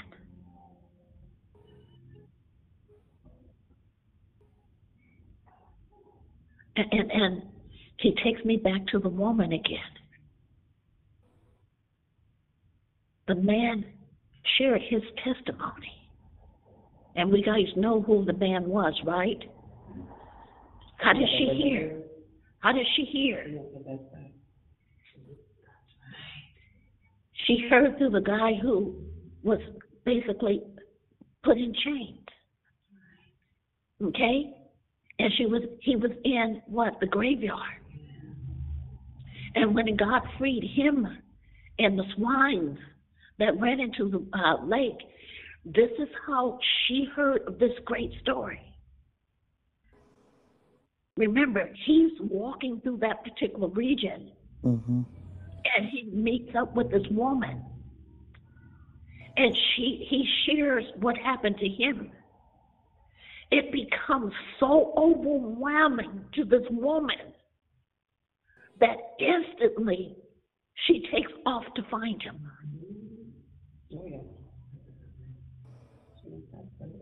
so want to make sure that you see it that's why we he's trying to create testimonies because he wants the testimonies into inside of you to become overwhelming to others that instantly they take off to find him.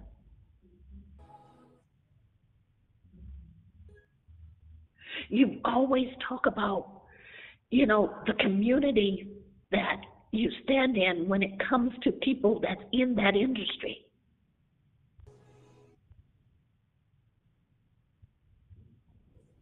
And, and you see yourself as someone that's different. But he said, in that place, you got to see me. Not, not what you didn't do, what you can't do. He said, see me. Just look at me.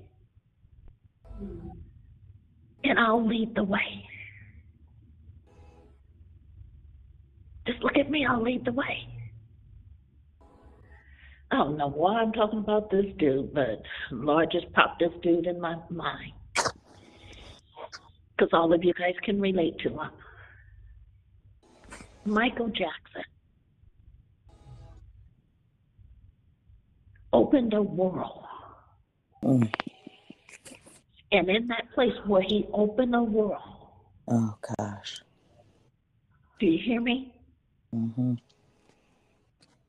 He continued to visit in and out, whether it was the right world or not, we know it wasn't. Mm-hmm. But he began to continue visit. And what did he do? He brought in. Wow. He brought in to this realm what he seen in the other.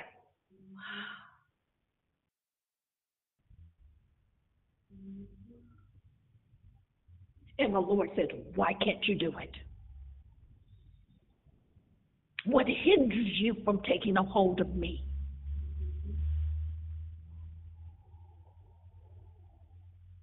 And we all know he brought. He slept for days because he desired something that he did not see on this earth.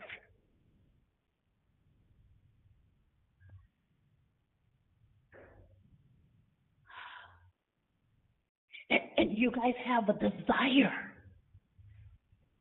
But he said, You got to get off this earth.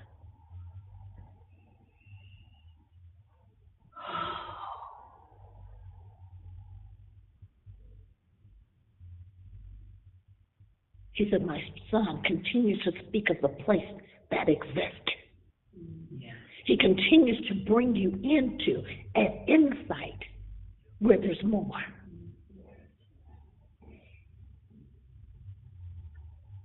And then he shows me this time,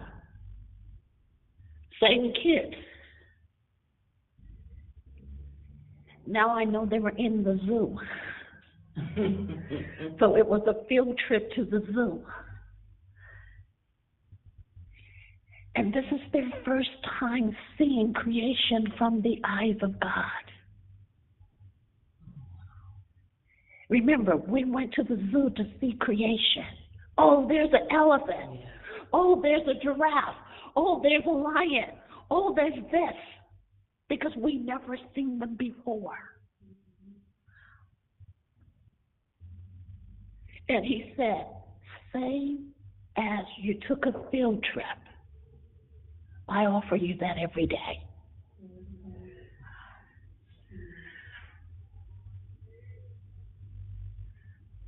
Come to the places where I have opened for you to receive.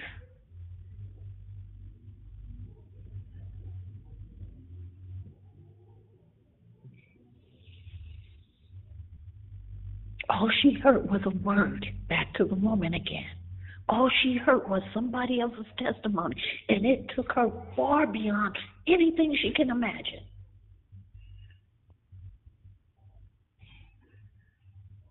And she didn't care what others thought of her in her pursuit. She didn't let anything hold her back from what she desired. Her freedom was more important than anything.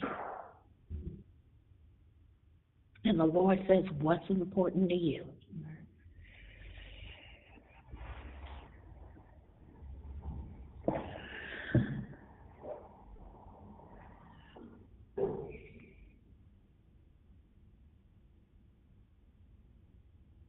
Oh no, but Amanda, he shows me the little girl. And he said, Remember her excitement.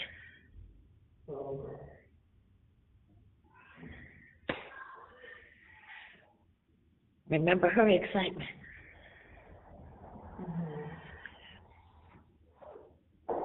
He said, Remember what she said. You know how little kids say, I'm going to change the world. I'm to make this, and I'm to make that, and I'm to make this, and I'm to make that.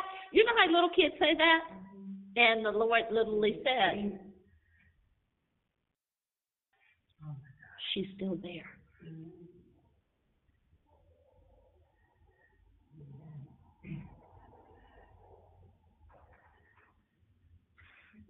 And then Paul, the Lord literally said, I don't know why I'm saying this.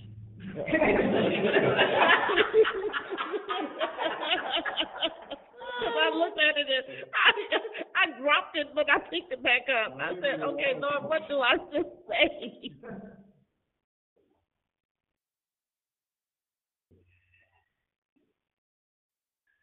He keeps saying to me, G.I. Joe, G.I. Joe, G.I. Joe. But then as I look at G.I. Joe, what did he have? Everything, right? G.I. Joe had everything. Remember, he had the nice outfits, he had the, everything that you can possibly think of. And the Lord said, when you let go, you see that you're not lacking, for I shall give you what you desire.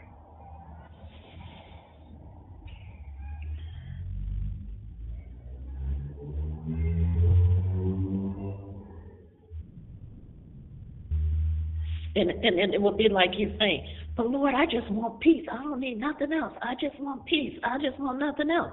And then he said, but, but what you want is found in me. Amen. And I see that. And you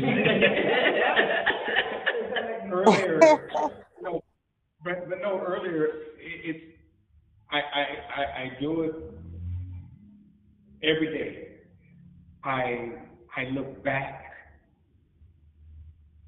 to see forward in where the Lord has brought me from.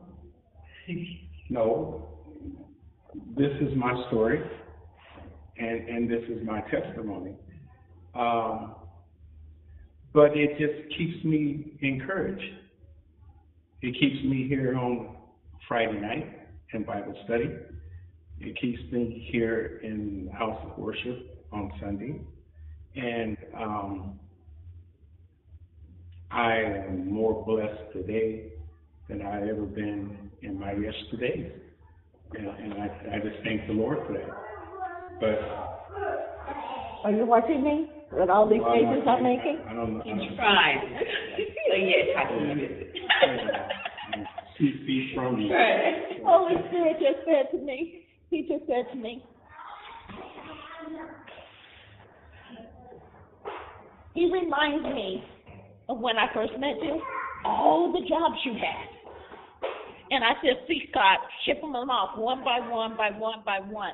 And he said, I shall remove everything until you make a place for me. I want Paul to be honest.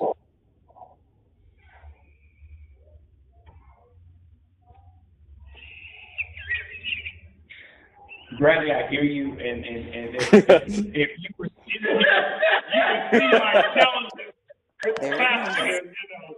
There it is.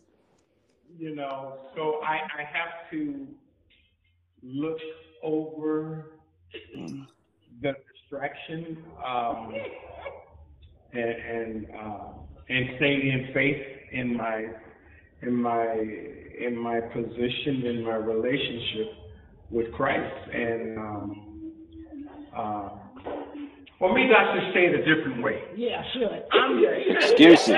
Excuses. Oops. Okay, Bradley, you know if Let you talk, let him talk. go ahead, Bradley. go. No, go ahead, Bradley. But no, Paul, I love you, man. Um, and honestly, I'm forgive me. I don't really, we don't really know each other that well. But what I hear is, is, you know, I think it's it's a good thing to um, let me be positive and say what's good and what's right and what's true. But what we're what we're talking about tonight is there is a sense where we just we need to be. It's okay to be raw and just like you know what i'm effed up right now or like not this is you but like or i'm having a hard time with this and i just need help or or he's not doing this for me and i thought he would or you know whatever you know or like i'm not where i thought i was and i mean it's okay not to just be like praise god every moment and just be like you know lord i just got to be real with you and raw because what he's looking for is us to just be like un un unhiltered Mm-hmm. So just watch the tone, the, the language you use. yeah honestly i mean but but like between you and the lord like he already Wait, knows wait what's in your I'm heart trying. I'm I'm listening, Bradley. yeah no i'm just i mean like what i mean is like in in house you know obviously be respectful and but between you and the lord like there is a place the, a lot of what we're not opening to him is we put on traditional church and we we need to be able to be like how am i really feeling and between in that intimate place with him be like this is how i really feel lord. I don't trust you. I don't trust you one bit or whatever it might be and you open up that honesty opens up the ability for him to access that area and show you change. By putting on something and not really shedding light on it saying i know it's there but i'm just going to be positive it's like you actually do a hindrance. Mm-hmm. Man, man, it's it doesn't it doesn't make you weak. It doesn't make you weak. It makes you uh, quite the opposite. It doesn't make you less a man. It makes you i'm going to look at where i'm struggling or where i'm i'm having this pain and i'm going to say hey i'm i'm i'm going to be honest. I'm i'm i'm having a tough time. Because then you're saying i, I have the strength to deal with it in a way that i am supposed to deal with it as a man of god or as a woman of god I mean, it's like the sinners would come to him and be like, "I'm the worst of all sinners. I am the worst." It's like, I, you know what I mean? It's like it's it's it's a different place of of being honest. Mm-hmm. Holy Spirit was literally saying to me to say to him as well, if it would be laying your cards on the line. I'm supposed to be the priest of my own household, but I can't even get them to listen to me, Lord. This wrecks me. Even when I give wisdom, the wisdom seems to fall on deaf ears. I don't know how I can continue to stand as a priest of a household where the people are unruly. That's the stuff you're supposed to say. No, but you know, and and and and and and and, I receive what you're saying, Bradley.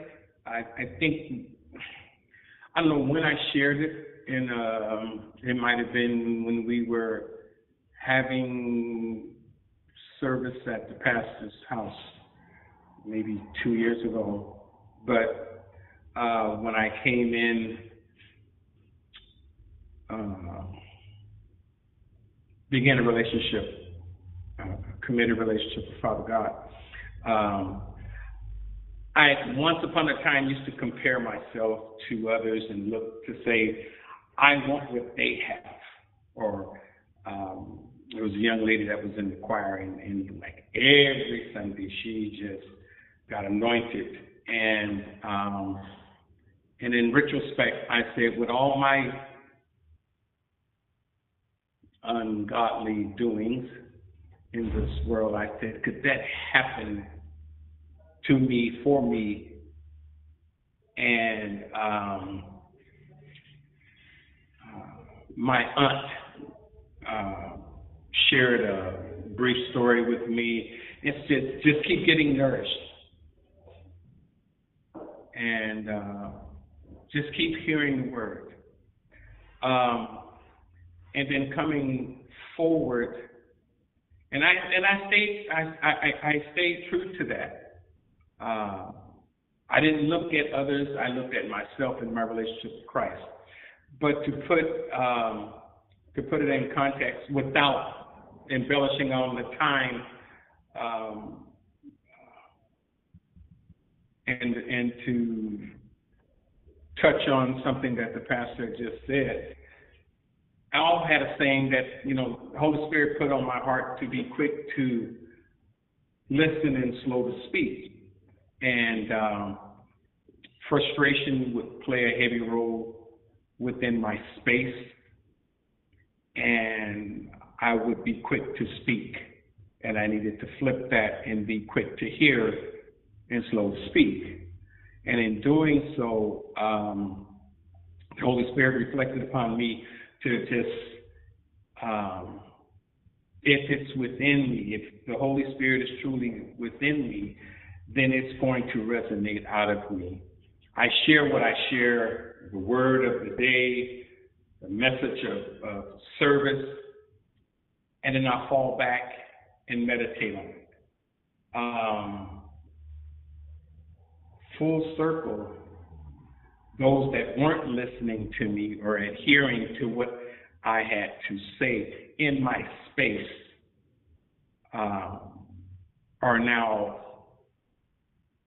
calling upon me to have insight on what Father God has done to my life and the leadership that He is, uh, how He is leading me in this in in my in my journey. Um, I'm I'm I am how I am and I'm not going to deviate from that. I'm going to be true on that and true. We don't know each other, Bradley, and I'm not speaking directly to you, but I'm addressing all that are on the call. Um, um, I, I am I am steady growing in my relationship with Father God, and I have my mistakes but I know He's a forgiving God, and I'm still uh, uh, uh, a child of His Word, and I'm in pursuit of my of what my calling is. But uh, I'm in and I'm in a good space. I'm in a good space, and I'm in a good place. Hazel, you have anything to share?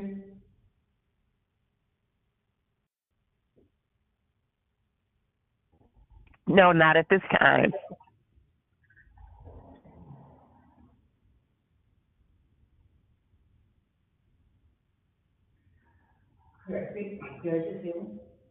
I know, um, when I hear you, Tom, all I can, all I can say to you that the Lord puts in my heart is that your testimonies, as you keep going and you start sharing the testimonies that the Lord has done for you and all that, you're gonna touch a lot of people with just your testimony, like he's asking us to share our testimonies. Mm-hmm. And by you just, like you're saying, that you just wanna do the things that God wants for you to do and you just wanna listen to him and be sure that, that it's, you know, that your relation with him is, is the way that it should be.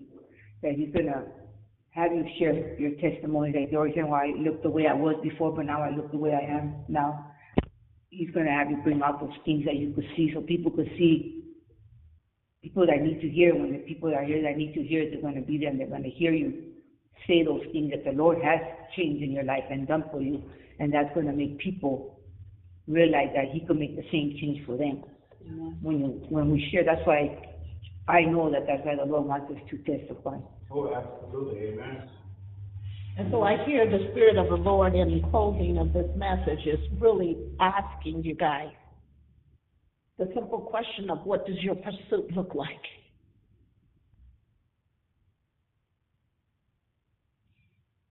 He repeats himself.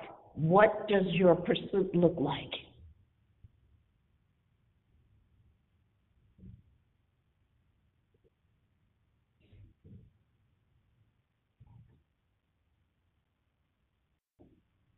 Wow. And then he asked a question such as this Are you tired of spending your time on worthless things? And,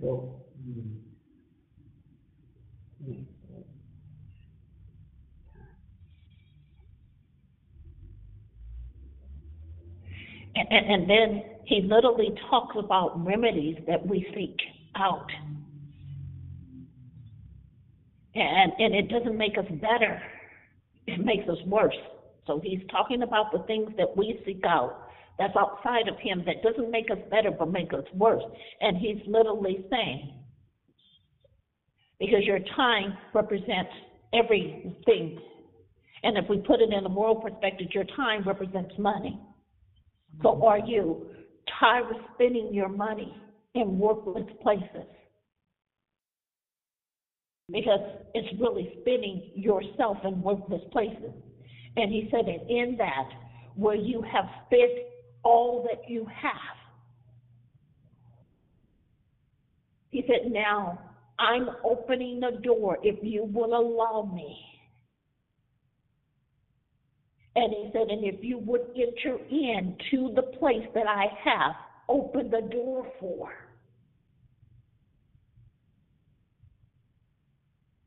I want your time. He says, I want you to spend it on me.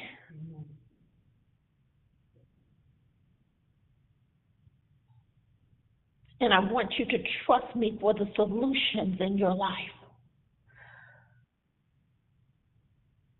And he said, and if you're in the place of agreement, you're going to come to me first before you decide these outside remedies that you've been trying to gain your ground. He said, in this place, you're saying right now, Lord,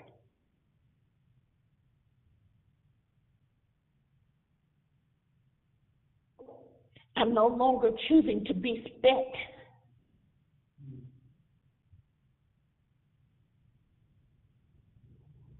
But I'm choosing to give you all that I'm worth.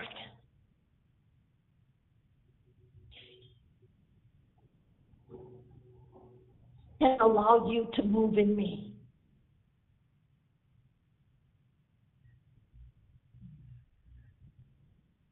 Create the miracles.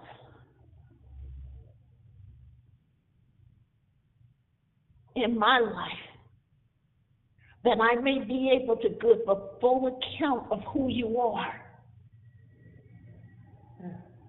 that others may see you through my life.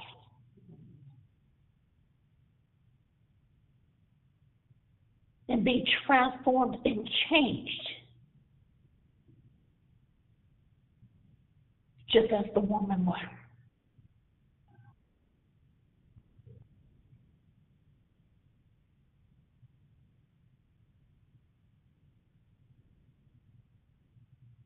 Revive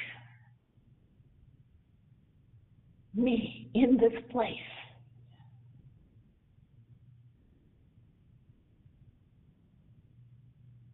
That I may run after you, such as the woman did.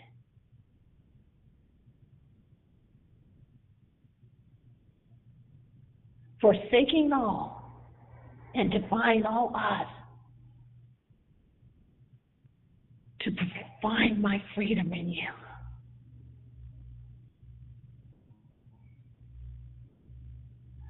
I surrender to this today. Have your way as I lay myself down.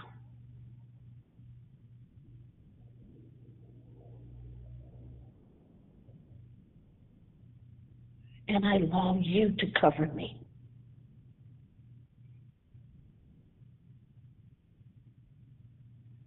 Hear my heart's cry.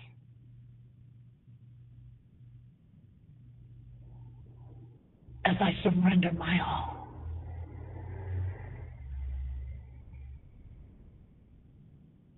This is my prayer today, Lord.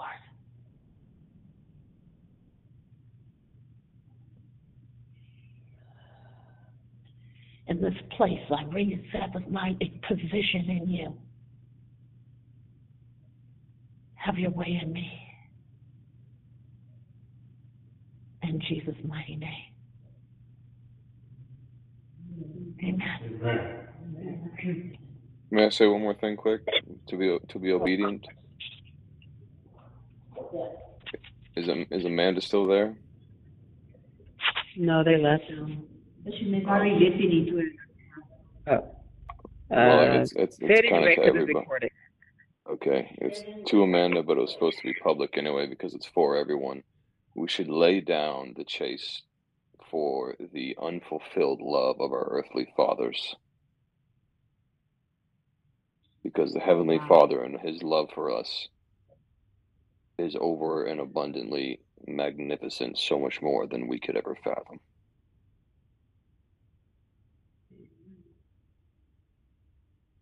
Say that again. I missed that part. The unfulfilled. Can you say that again?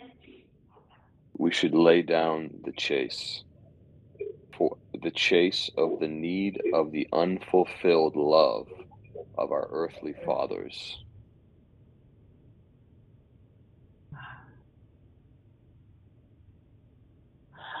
Because of what the Heavenly Father and our abode with Him has for us.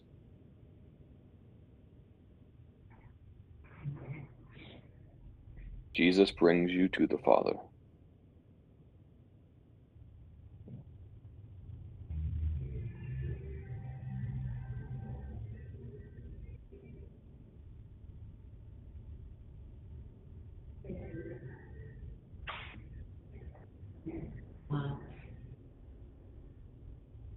Before we end, anyone else?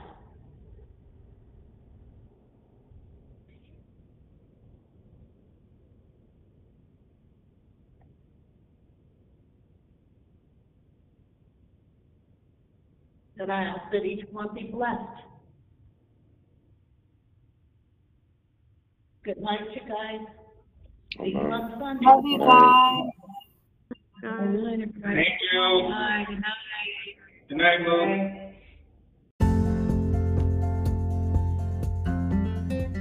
If God is building top quality faith in your life through this ministry, we pray that you will partner with us by giving. You can visit our website, tqfm.org. Also, remember to subscribe for more messages like this.